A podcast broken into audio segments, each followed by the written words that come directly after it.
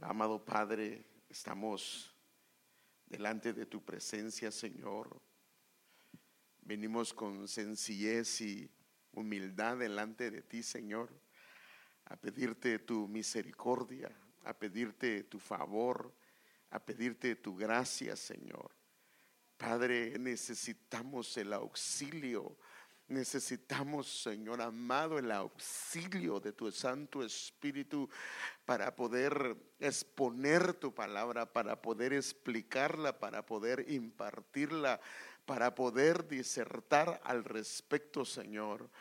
Gracias porque aunque somos vasos de barro, nos das la gracia de ser portadores de tu palabra, Señor. Y hoy yo pido por favor que esto que has puesto en mi corazón, Señor, pueda impactar el corazón de mis hermanos, de mis hermanas y tener una perspectiva diferente, no solo en la mente, sino en el corazón de lo que es tu casa, de lo que significa tu casa y yo te pido por favor que nos ayudes en el nombre de Jesús de Nazaret. Amén. Ah, como sabe, el miércoles empecé el libro de Ageo y el Señor ponía en mi corazón de que esta semana les hable sobre la casa del Señor. Y el miércoles, si usted no vino, ah, yo le aconsejo que lo escuche, hablé de la importancia de la casa del Señor. Y hoy quisiera enfocarme en lo que es la edificación de la casa del Señor. Y el domingo, si el Señor me lo permite, me gustaría hablar sobre el amor hacia la casa del Señor. Y como lo hemos explicado el miércoles, eh, en la antigüedad, en el antiguo pacto, la casa de Dios era un lugar físico donde albergaba el nombre, de nombre y la presencia del Dios vivo. Y esto pues yo creo que para todos está muy claro. Ahora, la casa en el nuevo pacto es una casa viviente que el apóstol, y la iglesia y el Señor le llama iglesia. Y el apóstol Pablo en Hebreos le da varios nombres que son nombres gloriosos para darnos una idea de lo que significa la iglesia, el, ese ente viviente del cielo en la tierra. Eh, se le llama el monte de Sión. También a la iglesia se le llama la ciudad del Dios vivo. También se le llama la Jerusalén celestial. Y también Pablo le llama la asamblea general y la iglesia de los primogénitos. Y como sabemos, hermanos amados, es tan poderosa y tan viviente que en el Apocalipsis vemos que ya no hay templo físico, sino que Dios mismo es el templo a través de su pueblo. Y hay una gloria preciosa ahí. Y esta iglesia definitivamente alberga a Dios y ella misma es una entidad del cielo que el origen y la fuente es Dios mismo. Y eso es algo que no se puede negar porque la escritura es bien clara al respecto. Ahora, el templo físico de Israel, como lo estábamos viendo, fue edificado con piedras que ellas habían sido formadas talladas y trabajadas en las canteras de Salomón, así lo dice la Biblia.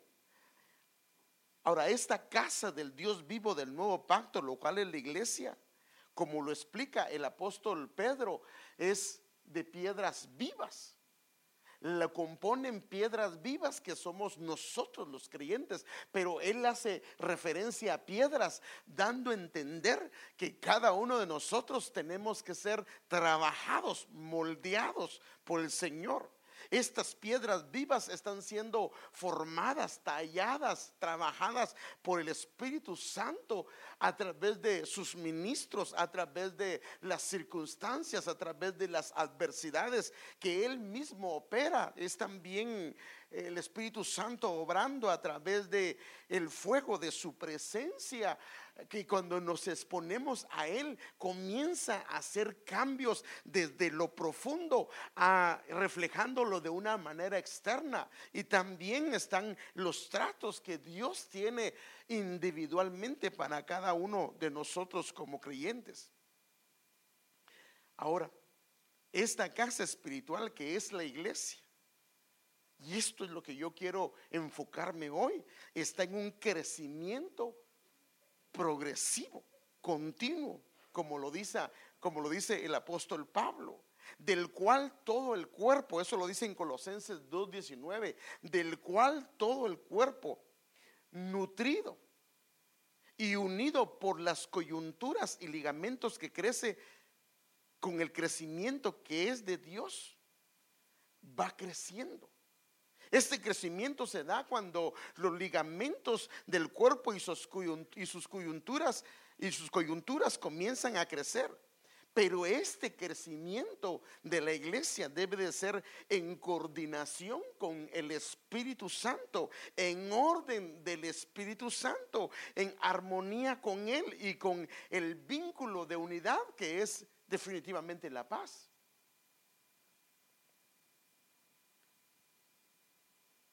Esta casa, eh, o sea, la casa del Señor, la casa del Dios vivo, que es usted y yo, que somos piedras vivas, necesita estar en armonía para que el Señor envíe la bendición a esa casa y también envíe la vida eterna, como lo dice su palabra. Sin la paz del Señor en su casa, el crecimiento normal de la iglesia puede llegar a estancarse. O sea que hay partes del cuerpo o partes de la iglesia que podría estancarse debido a una falta de paz, a una falta de unidad. Y si no hay paz, no hay unidad, porque van de la mano. Eh, déjenme darle un ejemplo de esto para que vea el crecimiento de la iglesia, cómo la iglesia tiene que ir en etapas. Y tal vez, no sé si lo ve desde allá, pero en Efesios 2, 19 al 22 lo dice a la versión NTV de esta manera. Así que ahora ustedes, los gentiles, o sea que la iglesia, ya no son unos desconocidos ni extranjeros. Ahora nos hemos convertido en ciudadanos junto con todo el pueblo santo de Dios. O sea, la primera etapa en la que nosotros entramos como iglesia es que pertenecemos a un pueblo. Somos parte del pueblo del Señor. Y esto lo divido yo en puntos, pero realmente es corrido.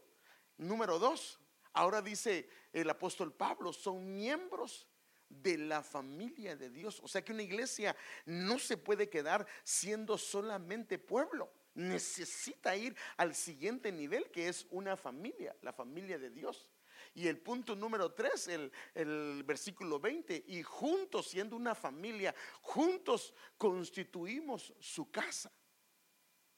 Ve hasta dónde se comienza a definir a los miembros siendo una casa, no siendo únicamente pueblo no siendo únicamente familia, sino que después de ser familia, y por supuesto, para ser familia, tiene que haber un afecto entre ellos. Tiene que haber unidad, tiene que haber vínculo, porque si no, no puede ser una familia. Por eso es que hay pueblo del Señor que pertenece al pueblo del Señor, pero no tiene una familia. Se sienten solos, se sienten abandonados. Porque Dios dio la iglesia para que sea una familia, pero si nos mantenemos al nivel de pueblo, entonces no sentimos ese amor fraternal. Entonces, siendo familia se constituye en una casa y ahora aquí ya en la casa, entonces comienzan a ver cómo se... Eh, por ejemplo, usted no le puede poner aquí órdenes a un hermano y decir, no, mire usted, no, pero si él vive en su casa, y usted comienza a poner órdenes, ¿no? es como pasa que, o perdón, no órdenes, sino también, eh, digamos, algunos consejos, algunas limitaciones o algunas indicaciones. Por ejemplo, usted si lleva a vivir a alguien a su casa, los primeros días les da free de que descanse, que no haga nada. Pero ¿cuánto tiempo le va a dejar que no haga nada? Tres días, dice la hermana, y es sabio. Si lo deja una semana sin hacer nada, él va a pensar que así es la cosa en la casa y este no va a hacer nada o ella no va a hacer nada y le van a hacer un gran daño.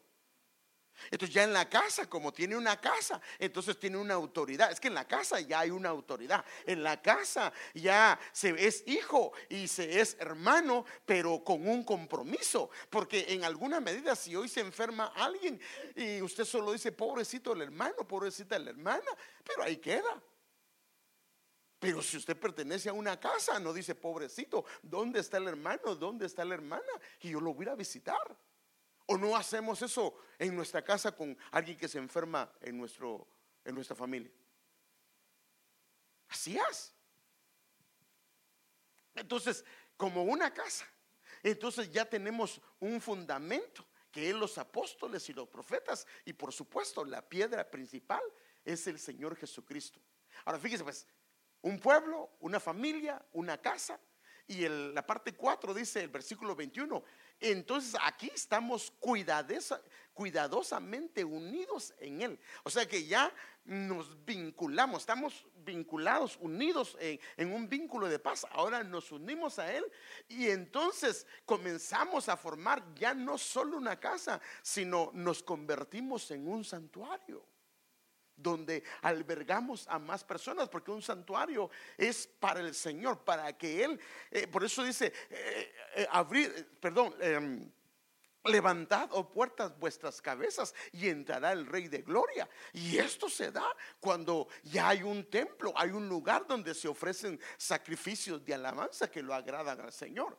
Ahora, fíjese pues el punto número 5, o sea, estamos viendo pueblo de Dios eh, una familia, una casa, un templo, pero la finalidad es llegar al punto 5, que es el versículo 22. Por medio de él, ustedes los gentiles también llegan a formar parte de esa morada donde Dios vive por medio de su espíritu. Esta es otra cosa, hermano. O sea que la iglesia necesita crecer. Si no crece, es un problema. Entonces, como lo puede ver, el crecimiento es continuo, no solo a nivel interno, sino también a nivel externo. Porque la casa viviente del Señor tiene un efecto poderoso en aquellos que la componen. Cuando la iglesia comienza a crecer, comienzan a suceder cambios. Cuando digo crecer, no me refiero de números, hermano, sino me refiero a crecer en estos cinco puntos entonces comienzan a haber cambios en tu interior y entonces tú reflejas una vida cristiana diferente.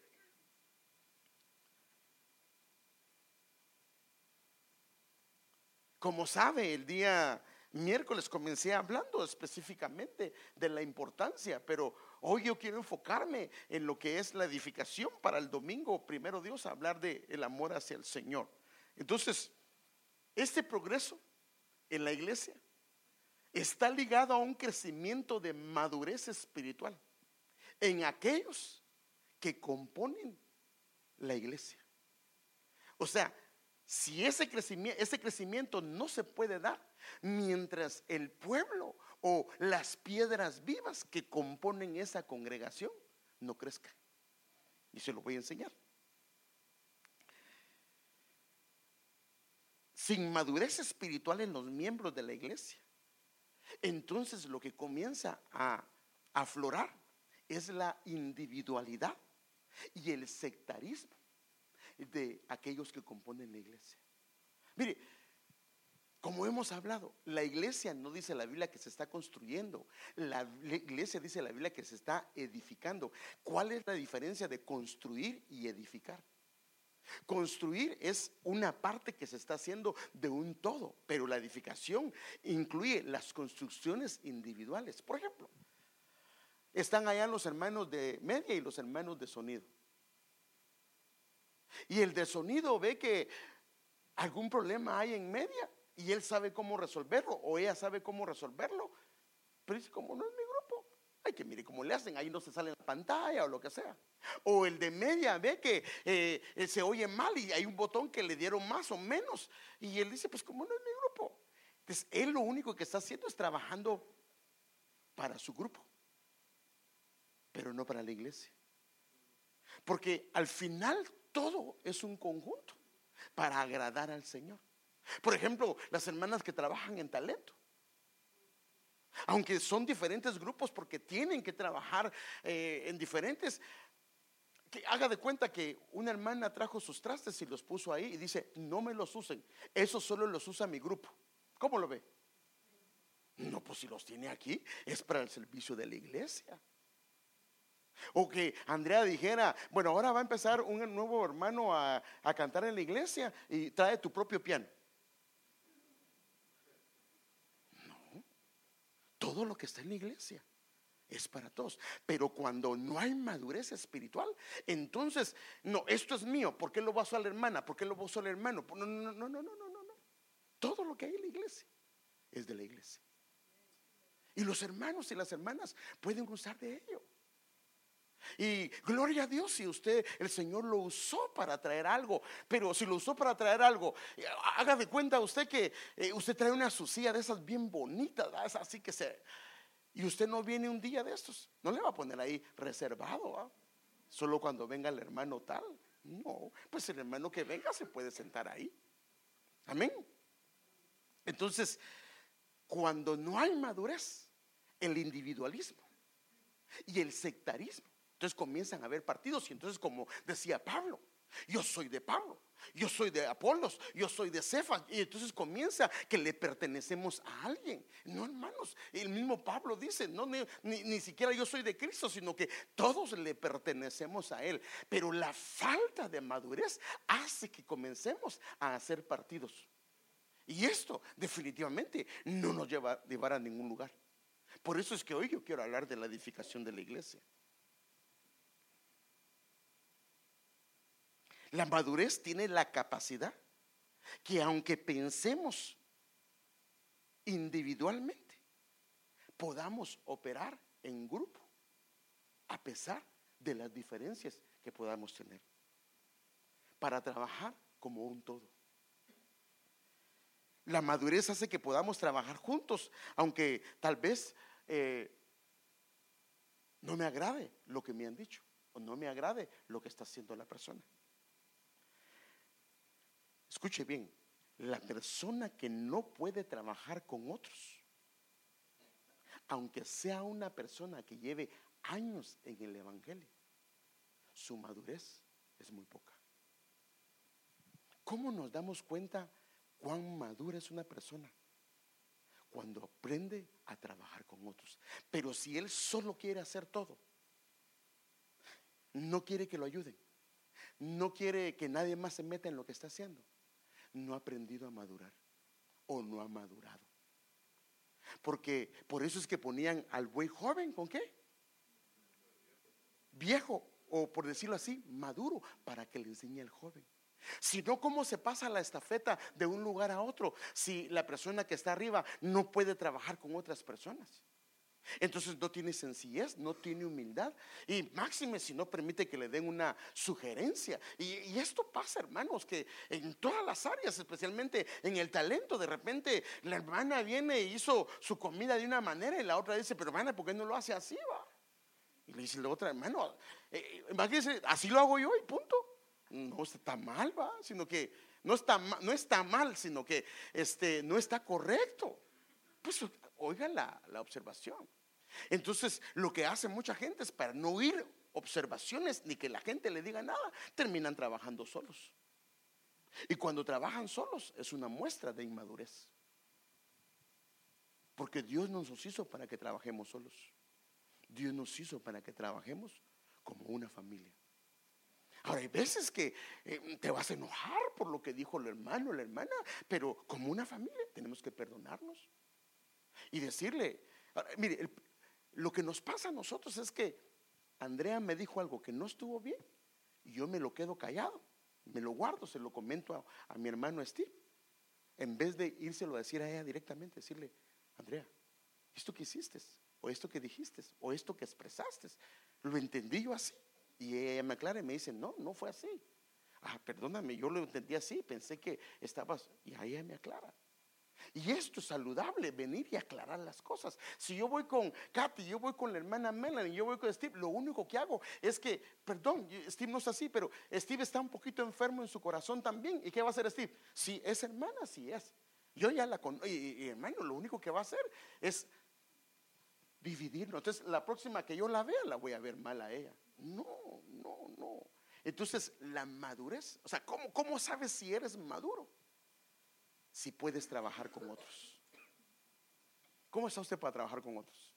No, hermano, a mí solito mejor porque así no tengo problema con nadie. Entonces no eres maduro. No eres maduro. Por eso el Señor no andaba solo. ¿Con cuántos andaba? Con doce. No es la voluntad de Dios que esté solo. La voluntad del Señor es que trabajemos juntos, unidos. Entonces, esa es una falta de inmadurez. Por eso es que los frutos de una persona están íntimamente, y a esto es lo que yo quiero apuntalar hoy, los frutos de una persona están íntimamente ligados a la madurez, a la madurez espiritual. Los frutos anuncian que dentro de esa persona hay un proceso que se está llevando a cabo. Los frutos, eso es lo que están diciendo. Ahí hay un proceso. Que ese árbol está sembrado correctamente, tiene las aguas correctas, ha crecido, ha madurado y ahora da el fruto. Pero si no hay madurez, significa que ese árbol se ha estancado. La idea de madurar es para poder alimentar a otros. Por eso el Señor dice en Juan 15, 8, en esto es glorificado mi Padre, en que ustedes lleven fruto, porque al llevar fruto van a alimentar a otros, porque van a ser maduros.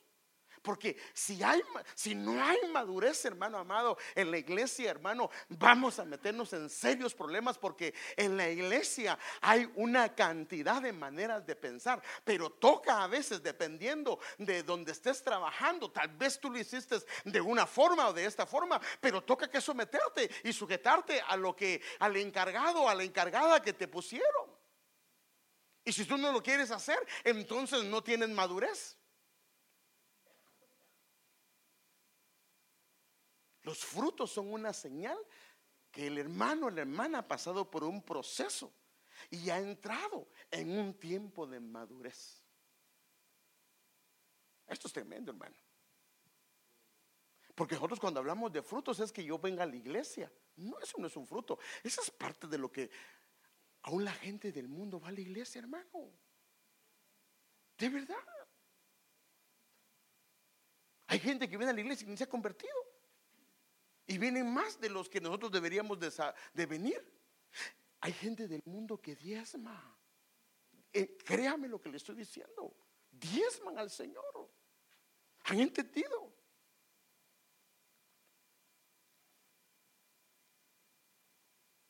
Los frutos del Espíritu Santo en un creyente definitivamente son el resultado de un proceso continuo que el Espíritu Santo ha tenido en esa vida. No es de la noche a la mañana. Las naranjas no se dan de la... Usted no siembra un árbol de naranjas y mañana tiene naranjas. No. Eh, claro, Dios puede hacer un milagro, pero normalmente se requiere un proceso. Y este proceso lleva al Hijo de Dios a una madurez espiritual que le permite ya ahora manifestar externamente la obra del Espíritu Santo que está haciendo internamente. A veces queremos presentar cosas espirituales, pero internamente Dios no lo ha hecho. Y como no lo ha hecho, entonces solo son religiosas, pero no son un obrar. Porque por eso son temporales y mientras me tratan bien yo trato bien, pero me tratan mal y entonces sale quién soy. ¿Por qué? Porque esta no es una obra del Espíritu Santo, sino es una manera de convivir en paz. Pero lo que Dios quiere es que haya un obrar del Espíritu Santo en lo interno y se muestre exteriormente. Por eso el creyente es comparado con un árbol, el cual para que dé frutos necesita pasar por ese proceso. Necesita crecer, necesita fortalecerse, necesita florecer, necesita todas las condiciones adecuadas Y especialmente, como ya lo hemos visto, necesita tres aguas cayendo sobre su vida. Y, usted sabe que hemos hablado de esto, que es la lluvia primera, que esta es la que hace es para labrar nuestra tierra, para quebrantar nuestra tierra. La lluvia temprana, que lo que hace es hacer que el fruto comience a crecer. Pero la lluvia tardía es la que hace madurar el fruto. Ahora, cada lluvia de estas son en diferentes tiempos y diferentes circunstancias. Y esto es importante porque si no hay la primera, no viene la segunda. Y si no viene la segunda, no viene la tercera. Y si no hay primera, no puede haber una madurez. Hablando de una madurez en Dios que sea permanente.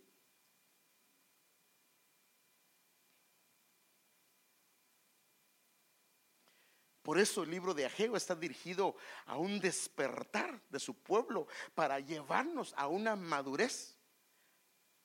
Porque en este punto ellos habían sido atacados, ellos habían fallado y yo quiero mostrarle con la Biblia eso. Por eso fue que como no habían madurado, abandonaron la edificación de lo que era más importante, aunque lo sabían, pero como no habían madurado, entonces abandonaron lo que era importante y se enfocaron cada uno en lo personal. El nombre del profeta Ageo y su nombre significa fiesta, festivo, nacido en día de fiesta. Y como lo dije un poquito el miércoles, su nombre es una proclamación de la necesidad de edificar la casa del Señor, porque sin la casa del Señor no hay manera de hacer fiesta. No se puede hacer fiesta. Los frutos que el pueblo traía están vinculados a las fiestas que se celebraban en una casa que estaba edificada. Los frutos eran el testimonio que Dios había bendecido sus tierras y los frutos eran eh, un testimonio de que la tierra había sido agradable y por eso el Señor había abierto los cielos. Y aquí es donde quiero empezar, hermano, el mismo nombre del profeta aparece nueve veces, remarcándonos Dios, que es lo que quería hacer el Señor, restaurando los frutos. Como se recuerda, eh, en Gálatas 5:22 hay nueve frutos. Yo sé que hay otros tres más, pero en Gálatas 9:22 la Biblia remarca cabal nueve. Y aquí lo puede ver, esas son las citas, Ageo 1.1, Ageo 1.3, Ageo 1.12, Ageo 1.13, Ageo 2.1, Ageo 2.10, Ageo 2.13, Ageo 2.14, Ageo 2.10, nueve veces aparece el nombre de Ageo. Si la casa estaba edificada, se podían celebrar las fiestas para que su pueblo trajera los frutos. Las fiestas celebradas requerían de los frutos que el pueblo tenía que traer. Y por eso vemos que en, Éxodo 23, 16 dice, también guardarás la fiesta de la siega de los primeros frutos. O sea que la fiesta está relacionada con los frutos y está relacionada con la madurez, porque la fiesta de la siega de los primeros frutos y estos frutos eran de tus labores, es el fruto de una labor. Los frutos son el proceso, la terminación, la conclusión de algo que se hizo, que se llevó a cabo de lo que siembres en tu campo y la fiesta de la cosecha al fin del año. Y por eso es que el 17, tres veces al año se tenían que presentar, no con las manos vacías, sino con frutos en sus manos.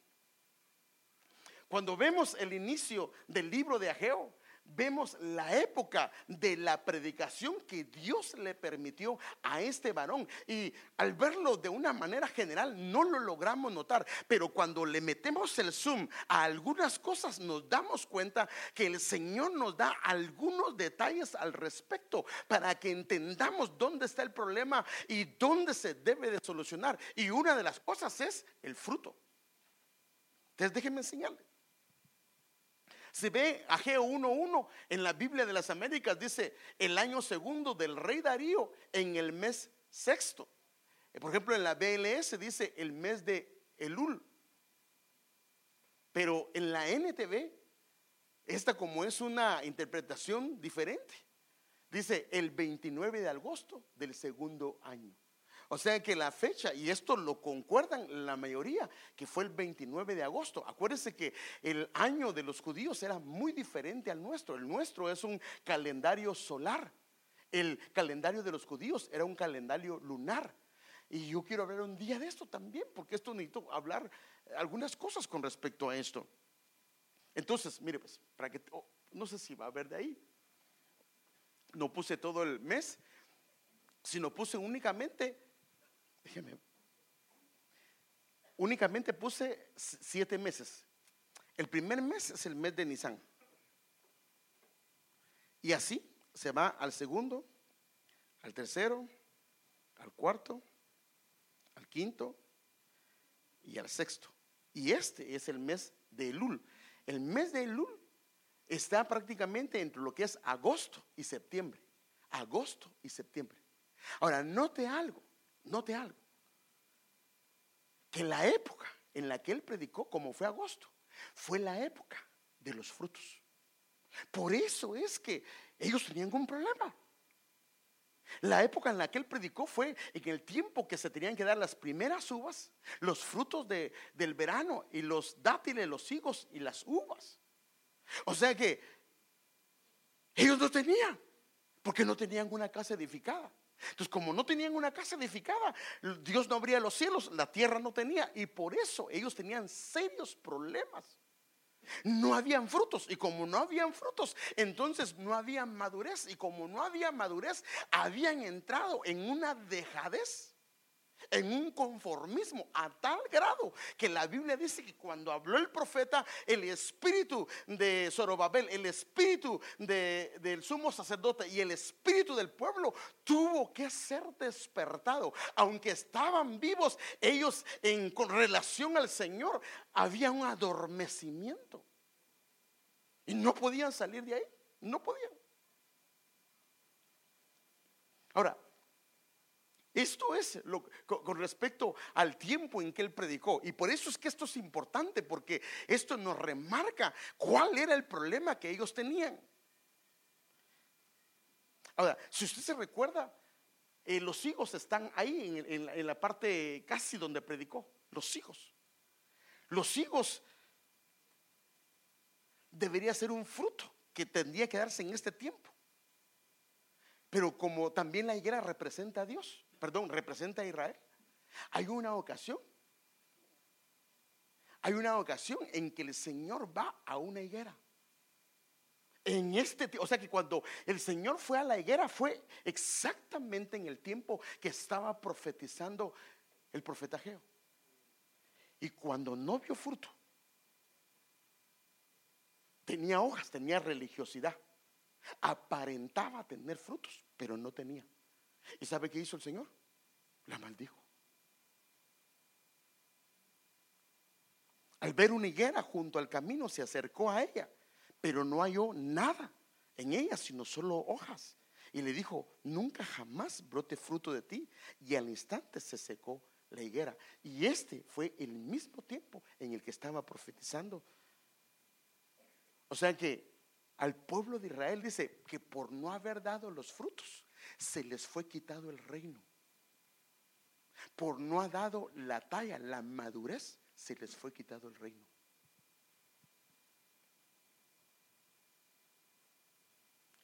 Fíjese que cuando vemos el libro de Ageo, es increíble también que se mencionan nueve áreas que habían afectado el descuido debido al descuido de la casa del Señor. Y como lo hemos visto, el 9 tiene dos lados, así como el 13. El 13 tiene el lado de rebelión, del lado negativo, pero del lado positivo está 1 Corintios capítulo número 13 que habla del amor. Pero también el 9 tiene dos lados. El, eh, si hablamos del 9, hablando de, es, es frutos. Es fruto. Lo que significa el 9 es fruto. Pero del lado negativo habla de juicio. Entonces déjenme mostrarle este pasaje que es muy claro en Ageo. En Ageo capítulo 1, versículo del 10 al 11.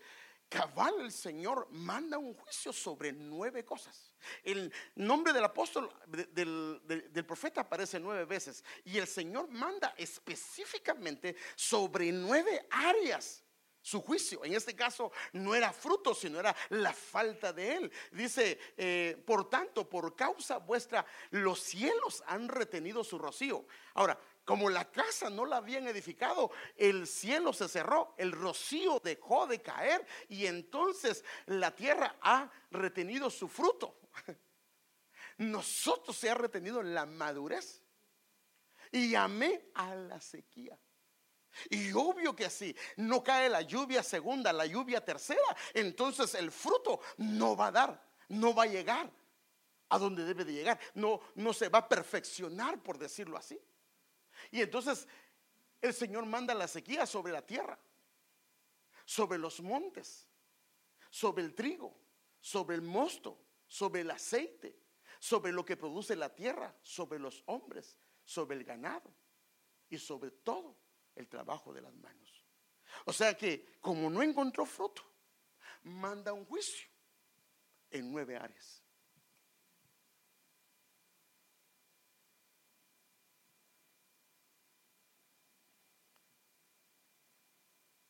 Curiosamente, estas cosas fueron las que dañaron, hicieron trizas a Israel, porque los frutos es sinónimo de madurez.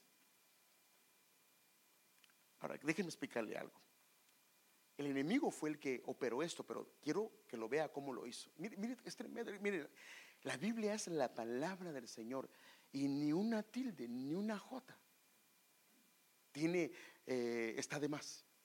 Entonces, el enemigo cuando escuchó de la edificación de la casa de Dios, porque es que, hermano, si lográramos entender, hermano, esta semana para mí es importante que entendamos la parte que tú tienes en la edificación. Porque cuando el enemigo se entera de que tú vas a trabajar para él, cuando tú le, bueno, no como a veces decimos, va, yo quiero hacer esto, yo quiero hacer esto, yo quiero, no, no hacemos nada. No, no, no. Cuando realmente el Señor tocó nuestro corazón y decimos, Padre, en el nombre de Jesús, ayúdame. Porque, por ejemplo, una vez nos dijo una persona a otros, quiero servir de servidor y de servidora. Y ya los hermanos le explicaron a qué horas había que entrar. Ah, no, yo no voy a sacrificar a mi familia. Eso lo era un deseo. ¿ah? Pero el que está realmente dispuesto a servirle, pues le marcan la hora y está de acuerdo. Entonces cuando el enemigo escuchó lo de la edificación de la casa, entonces se dejó de ir con todo. Y esto lo explica el Esdras, porque el capítulo 1 al, capítulo 6 de Esdras explica prácticamente lo de Ageo. Y Zacarías también, Zacarías y Ageo fueron contemporáneos. Entonces, déjenme enseñárselo cómo pasó. Esdras capítulo 4, versículo 1 al 2 y el 3 al 5 y los demás usted los puede leer en casa.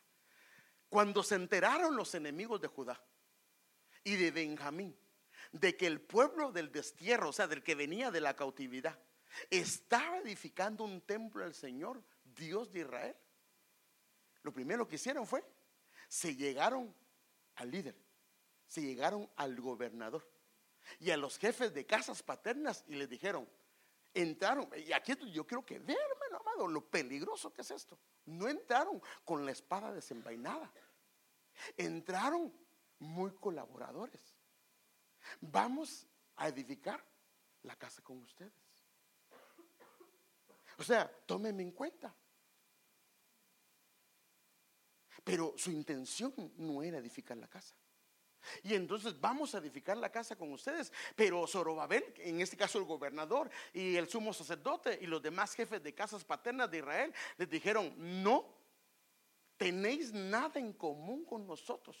Porque estos adoraban varios dioses, tenían nombres bíblicos, pero ellos eran los que adoraban a, a, su Dios y también adoraban al Señor para que los leones no se levantaran. Y ese es el lugar donde, para que no se los comieran o no los mataran. Entonces ellos dijeron, así ah, de eso se trata, para que los leones no nos maten, también adoramos a Dios, solo que nos enseñen. Y entonces vino el rey y mandó a traer a sacerdotes que habían estado con los becerros de oro y ellos fueron los que les enseñaron al pueblo que estaba ahí, que eran los samaritanos. Por eso es que los samaritanos eran muy mal vistos por Israel.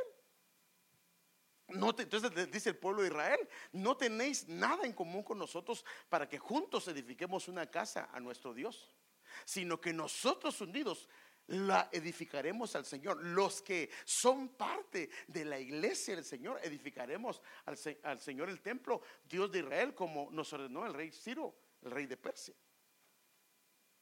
Entonces, al no conseguir mezclarse con el pueblo del Señor, porque esa fuera su primera artimaña, ¿cómo me logro mezclar con ellos? Al no poder mezclarse con el pueblo del Señor, sacaron su verdadera naturaleza. Y aquí es donde el Señor nos comienza a mostrar cómo el enemigo pega. Porque la idea aquí es, Señor, ayúdanos a edificar tu casa pero que entendamos cómo opera el enemigo para que podamos nosotros ponernos alerta y decir, mm, mm, esto no viene de Dios, esto viene de alguien que no es de Dios y lo único que está haciendo es como hicieron aquellos, mezclándose para de alguna manera ah, prostituir o contaminar las buenas intenciones que yo tengo delante de Dios.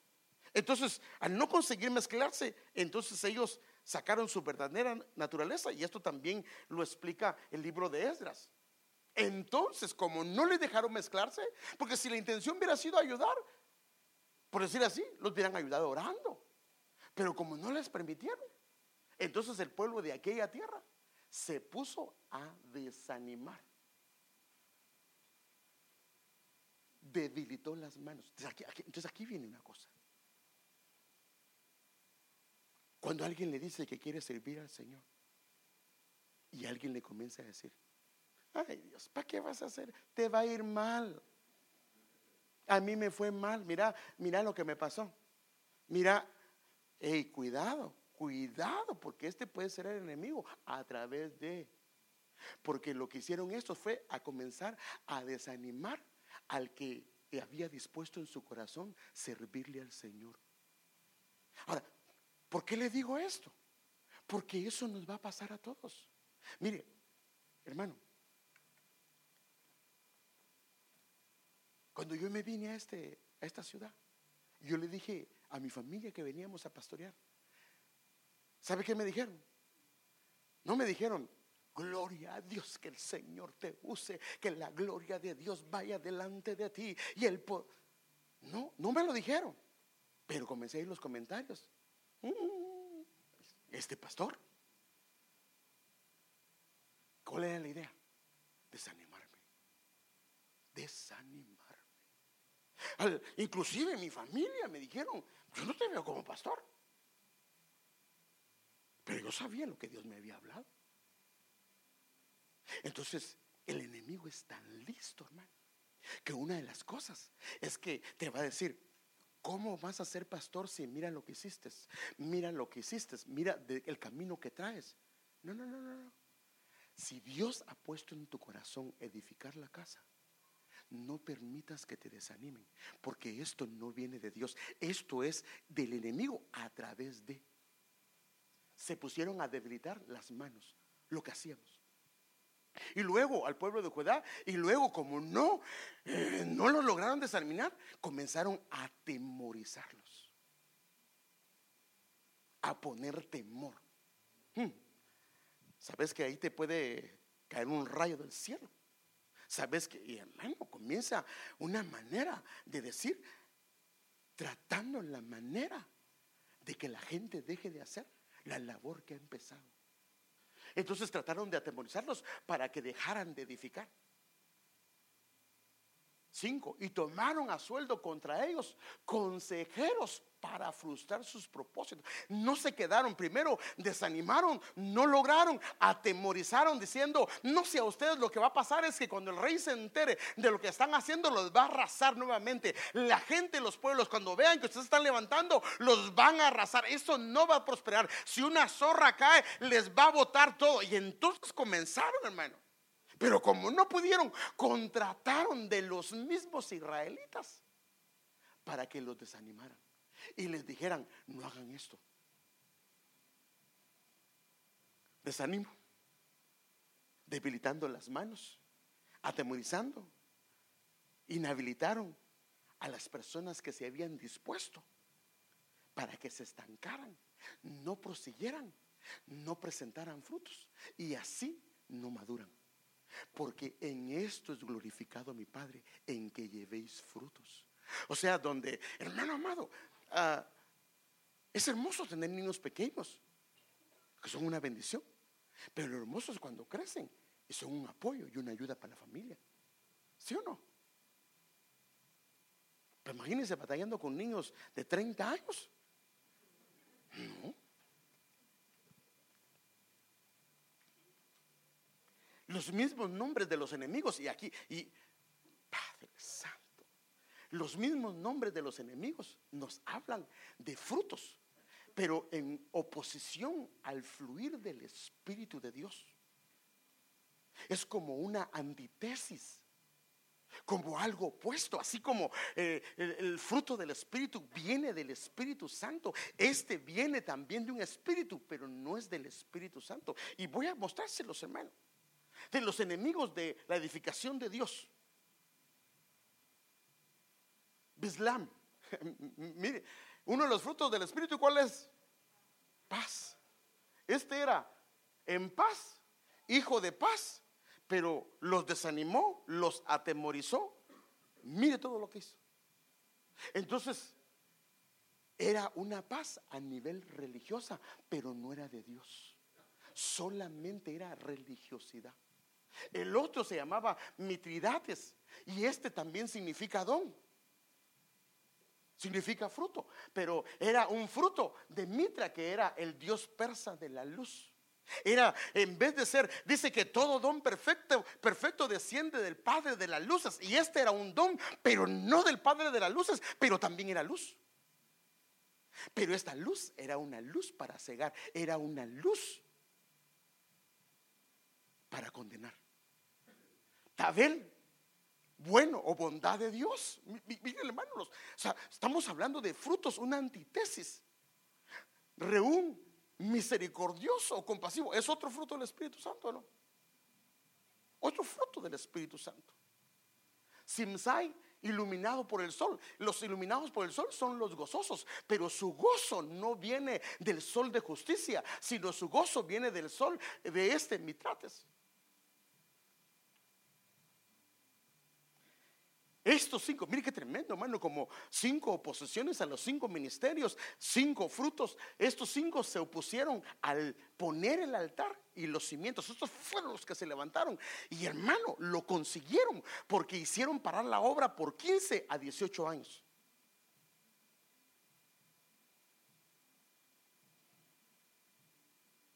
A tal grado que el pueblo de Israel llegó a la situación que estaba predicando Geo. Y esto usted lo sabe, que dice que ellos venían y trabajaban y recogían poco. Comían y no se satisfacían. Bebían y no quedaban, y no quedaban, y, la sed quedaba ahí. Su dinero lo echaban en saco roto.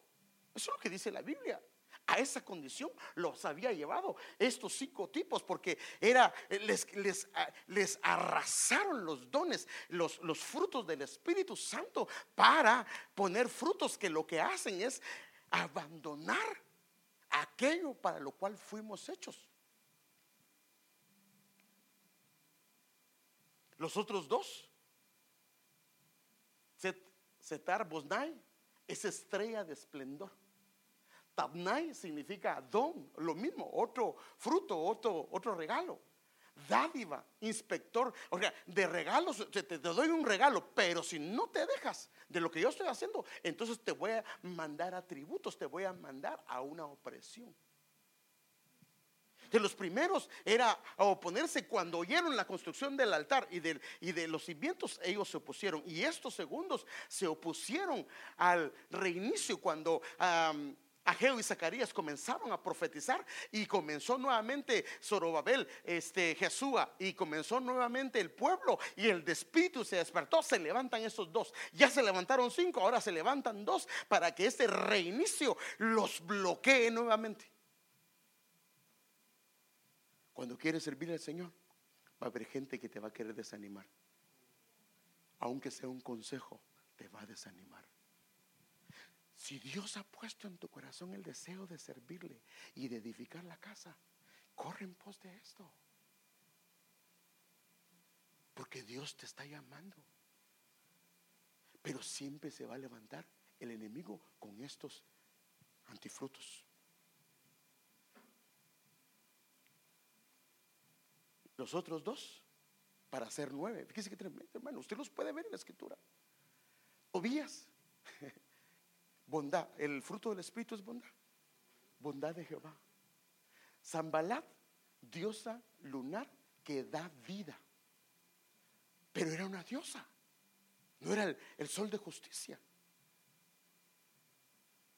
Y estos se opusieron para que no edificaran los muros de protección del pueblo de Israel, de Jerusalén.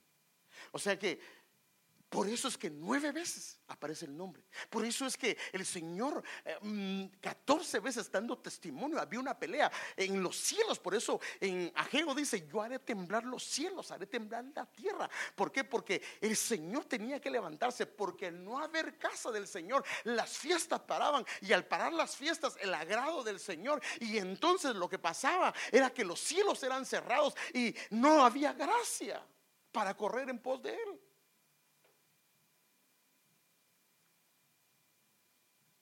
Esto hace el enemigo a través de los frutos espirituales malignos.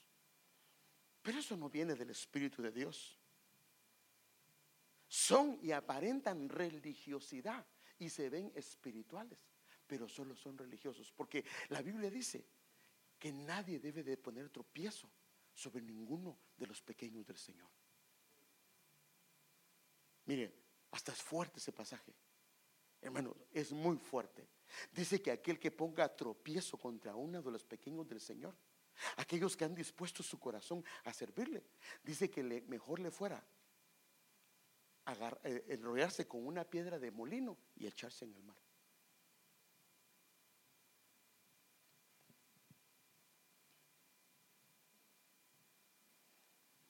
¿Cuánto tiempo llevo?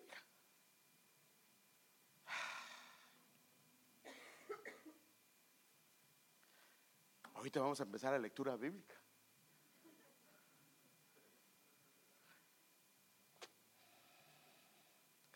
Lo voy a dejar con una pequeña lectura bíblica y pues me va a tocar continuar el día domingo. Quiero enfocarme en el amor por la casa. Vamos a enfocarnos en eso, pero voy a ver cómo hago un resumen de lo que me falta. Déjeme mostrarle algo de la lectura bíblica porque esto es importante. Si no lo leyó, aquí va a ver algunas cosas.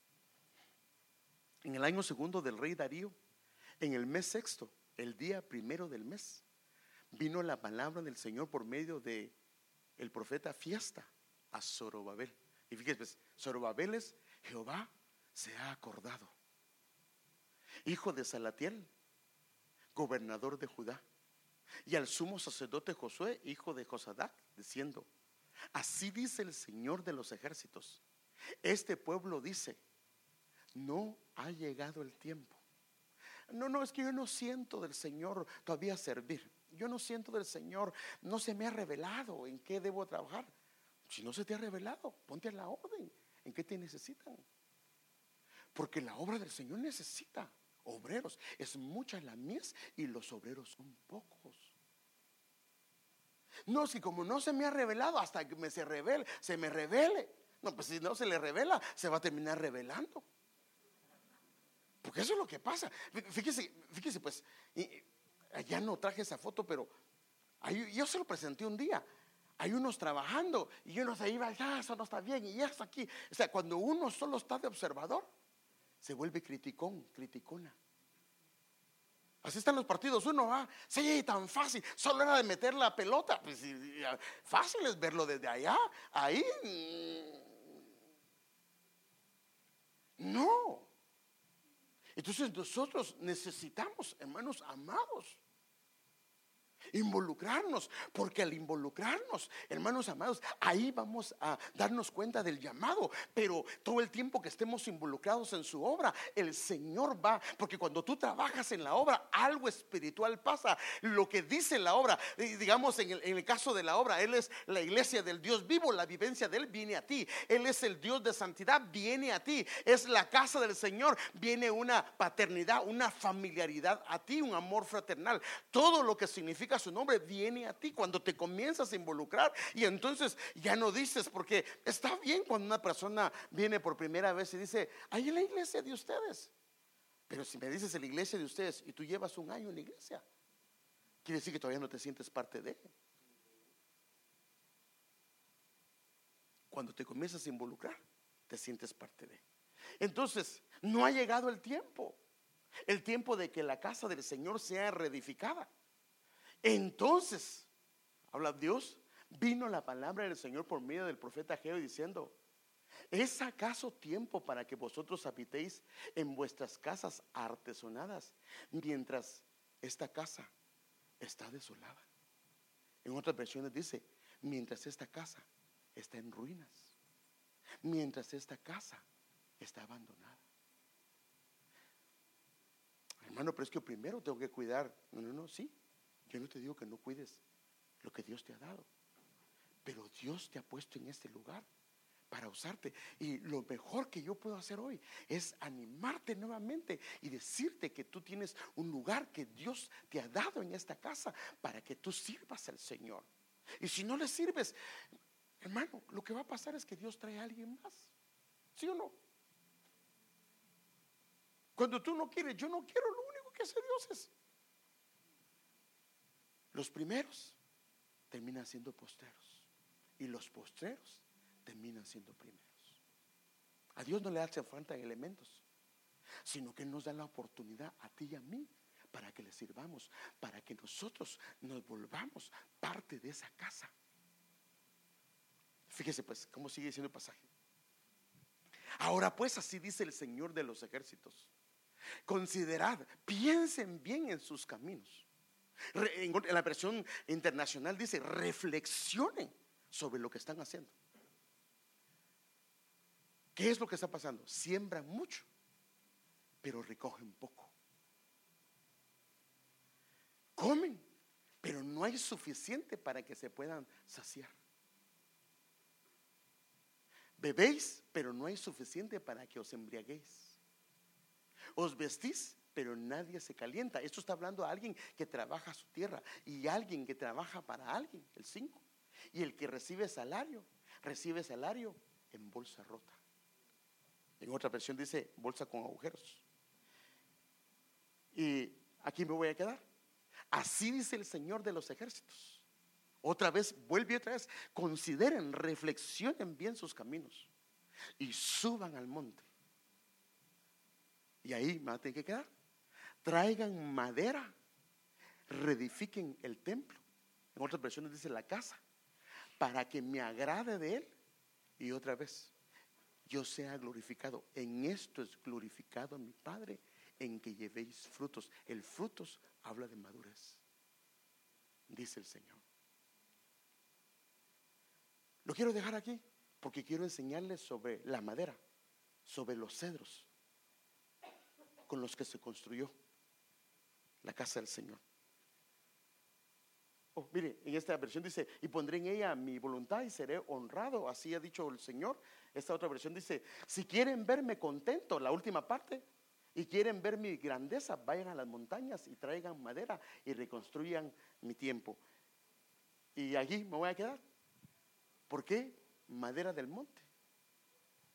¿Y cuál monte?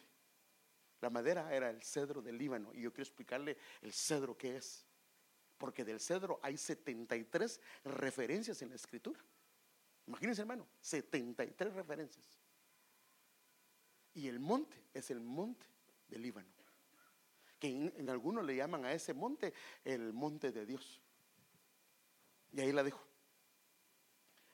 Pero hoy yo quiero animarte. Yo quiero decirte de parte de Dios que el Señor quiere que maduremos. El Señor quiere que maduremos. Ya no te puedes estar peleando por cositas. Si todavía te estás peleando por cositas, no has madurado. No puedes. Levanta tu mirada. Si todavía te estás fijando en esto, en esto, en lo otro, en lo otro, eso no te va a llevar a ningún lado. Siempre va a haber alguien que haga algo. Siempre va a haber alguien que haga lo que no te gusta, lo que no te agrada. Va a decir lo que no debe de decir. Pero tienes que levantar tu mirada y madurar en el Señor. Porque mientras te estás fijando en todo, lo que va a haber es una insatisfacción en tu corazón, una queja, una murmuración y no te va a permitir avanzar. Pero Dios quiere que maduremos. Porque el Señor quiere usarte. El Señor quiere glorificar su nombre en ti. El Señor quiere ser honrado por el servicio que tú le prestes a Él. Pero no un servicio de niño ni de niña. Si te ponen en una área de la iglesia y te enojas porque te llaman la atención y te enojas porque no te dijeron lo que te tienen que decir, no has madurado. Porque hay gente que te va a ser mal agradecida. Pero ¿para quién lo haces? ¿Para quién haces lo que haces? Si lo haces para el Señor y alguien no te dio las gracias, ¿debería de molestarte? No.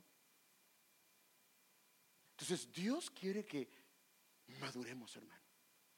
Y para madurar, una de las cosas claves es la lluvia primera, la lluvia temprana y la lluvia tardía. Pero para que eso se dé, tú tienes que abrir tu vaso, no traer un vaso al revés. Si traes el vaso al revés, no va a entrar, aunque esté cayendo agua. Tienes que abrir tu corazón, abrir tus labios y decirle, heme aquí, Señor.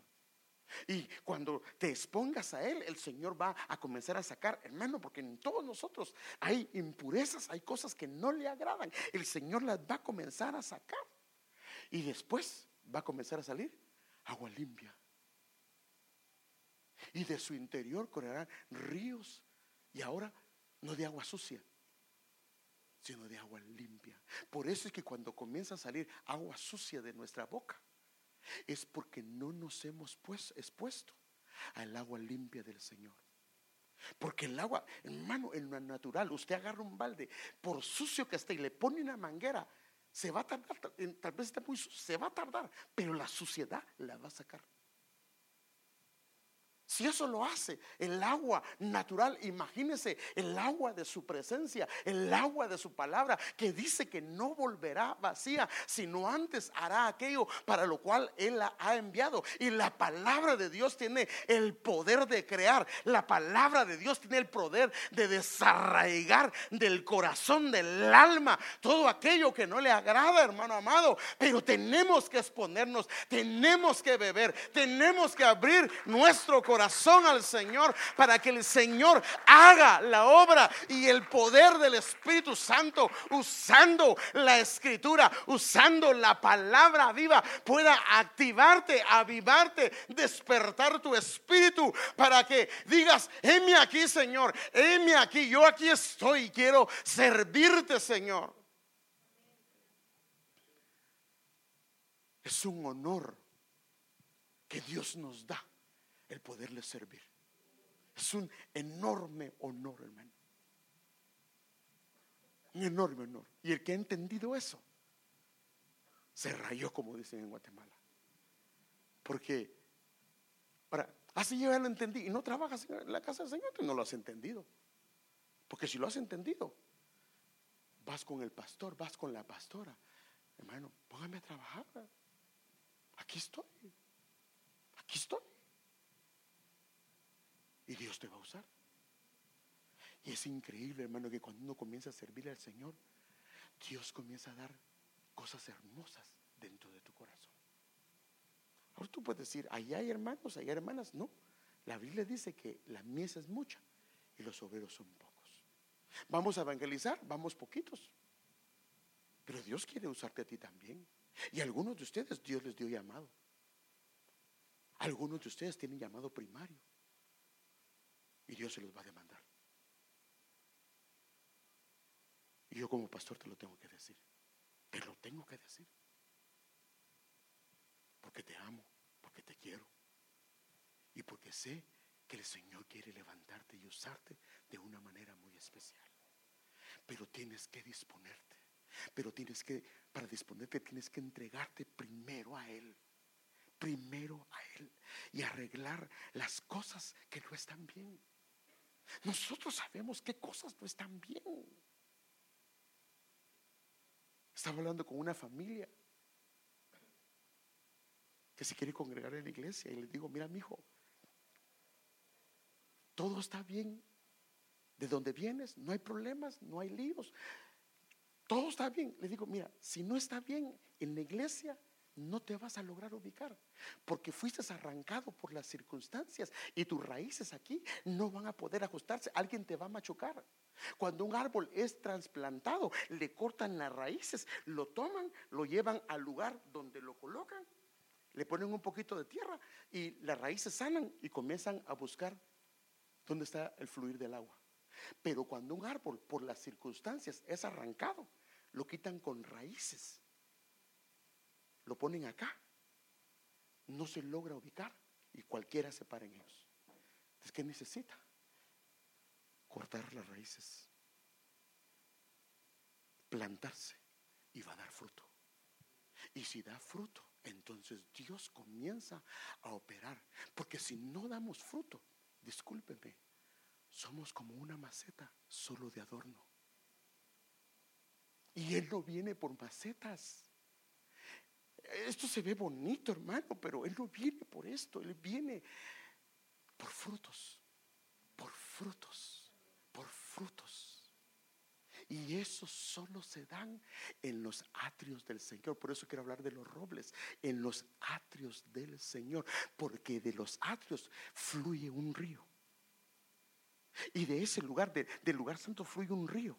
Y ese río es tan poderoso que está el árbol de la vida y los árboles dan eh, los frutos 12 veces en el año. Dios te quiere hacer madurar a ti y a mí.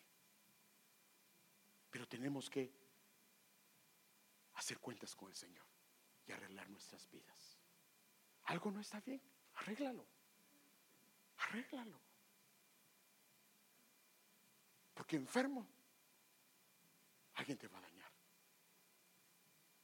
Pero Dios quiere usarte, hermano, grandes planes, grandes propósitos, grandes pensamientos tiene el Señor para ti y para tu familia. Así lo ha decidido el Señor. ¿Hasta dónde vas a dar lugar? ¿Vas a esperar dar 40 años vuelta en el desierto? Y quedarte dando vueltas, dando vueltas. No es la voluntad de Dios que estés dando vueltas. No, no. No es el deseo del Señor. El deseo del Señor es que pases por el río Jordán, el bautismo, y pases a la tierra y heredes la tierra que el Señor te ha dado a ti y a mí. Porque Dios nos ha dado una tierra, hermano, y por eso es hermosa la heredad que nos ha tocado a nosotros. Esta es la heredad que te ha tocado a ti. Aquí te puso el Señor, hermano amado.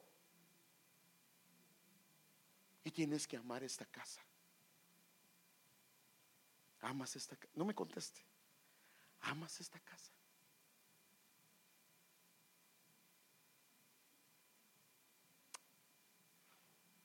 Ah, Padre, ayúdanos, Señor. Ayúdanos, ayúdanos, ayúdanos. Ayúdanos, Dios Todopoderoso. Ten misericordia. Ten misericordia por nuestra falta de madurez. Ten misericordia por que debiendo ser ya maestros, aún somos niños, que necesitamos leche. Debiendo ser hombres y mujeres sirviéndote y guiando a multitudes. Aún necesitamos que nos tomen de la mano y que nos estén apapachando, porque si no, no queremos continuar. Perdónanos, Señor, porque aún nuestra mirada no se ha puesto en ti y aún sigue siendo una mirada terrenal. Perdónanos por mirar hacia la tierra, mirar lo terrenal y haber dejado de poner nuestra mirada en ti. Pero hoy te suplicamos, Señor, que por favor nos ayudes a despojarnos de todo peso y del pecado que nos asedia y que no nos permite caminar la carrera que tenemos por delante. Y Padre, en el nombre de Jesús, levanta nuestra mirada, Señor. Queremos ver al Rey, queremos ver al Señor, queremos ver al Hijo de Dios y poner nuestra mirada en ti. Endereza lo cojo. Endereza lo torcido. Endereza todo aquello que, Señor amado, no se ha arreglado en nosotros. Levanta nuestras manos caídas que tiempo ha que han dejado de presentarse delante de ti.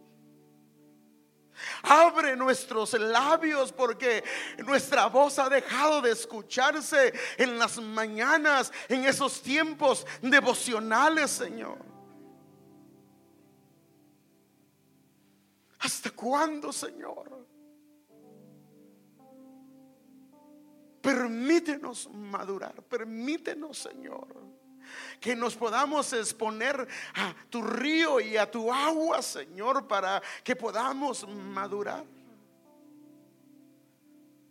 Que cuando vengas, hayas un fruto exquisito y delicioso.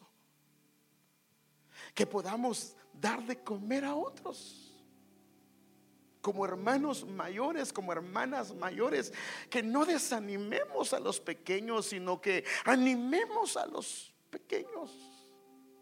Aquellos que están dispersos, aquellos que no saben qué hacer, que los adultos los tomemos de la mano y que los podamos guiar. Quita, Señor, toda división del corazón, todo espíritu de contienda, todo espíritu de pleito, de lío, Señor. Y danos un corazón como el tuyo.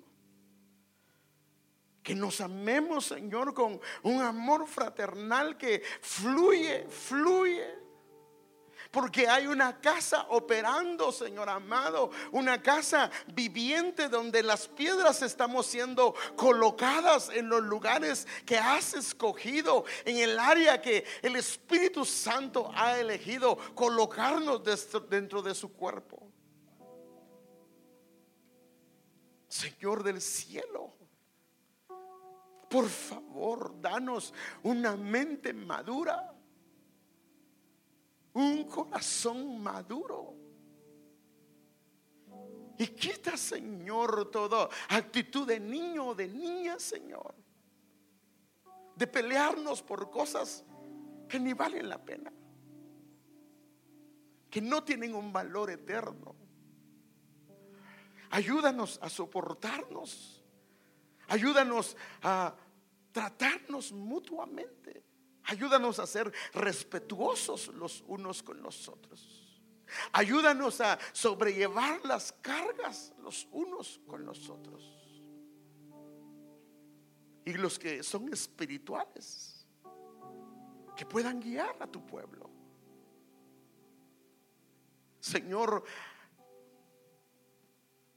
todo espíritu del anticristo a través de esta influencia de frutos que traen, Señor, temor, traen desaliento, traen, Señor amado, un consejo maligno, lo reprendemos en el nombre de Jesús. Reprendemos en el nombre de Jesús toda obra de las tinieblas que se ha levantado para desanimar a tus hijos y a tus hijas, a aquellos, Señor, que han dispuesto su corazón para servirte y para correr en pos de ti. Hoy en el nombre de Jesús lo pedimos y damos gracias, Señor. Damos gracias.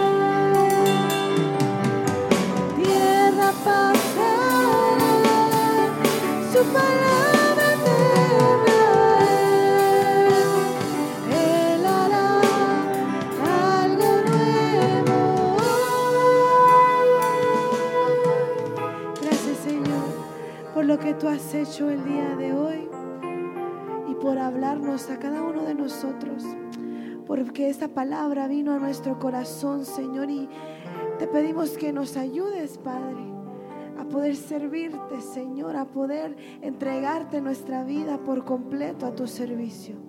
Gracias por tu palabra, Señor, en el nombre de Jesús. Amén.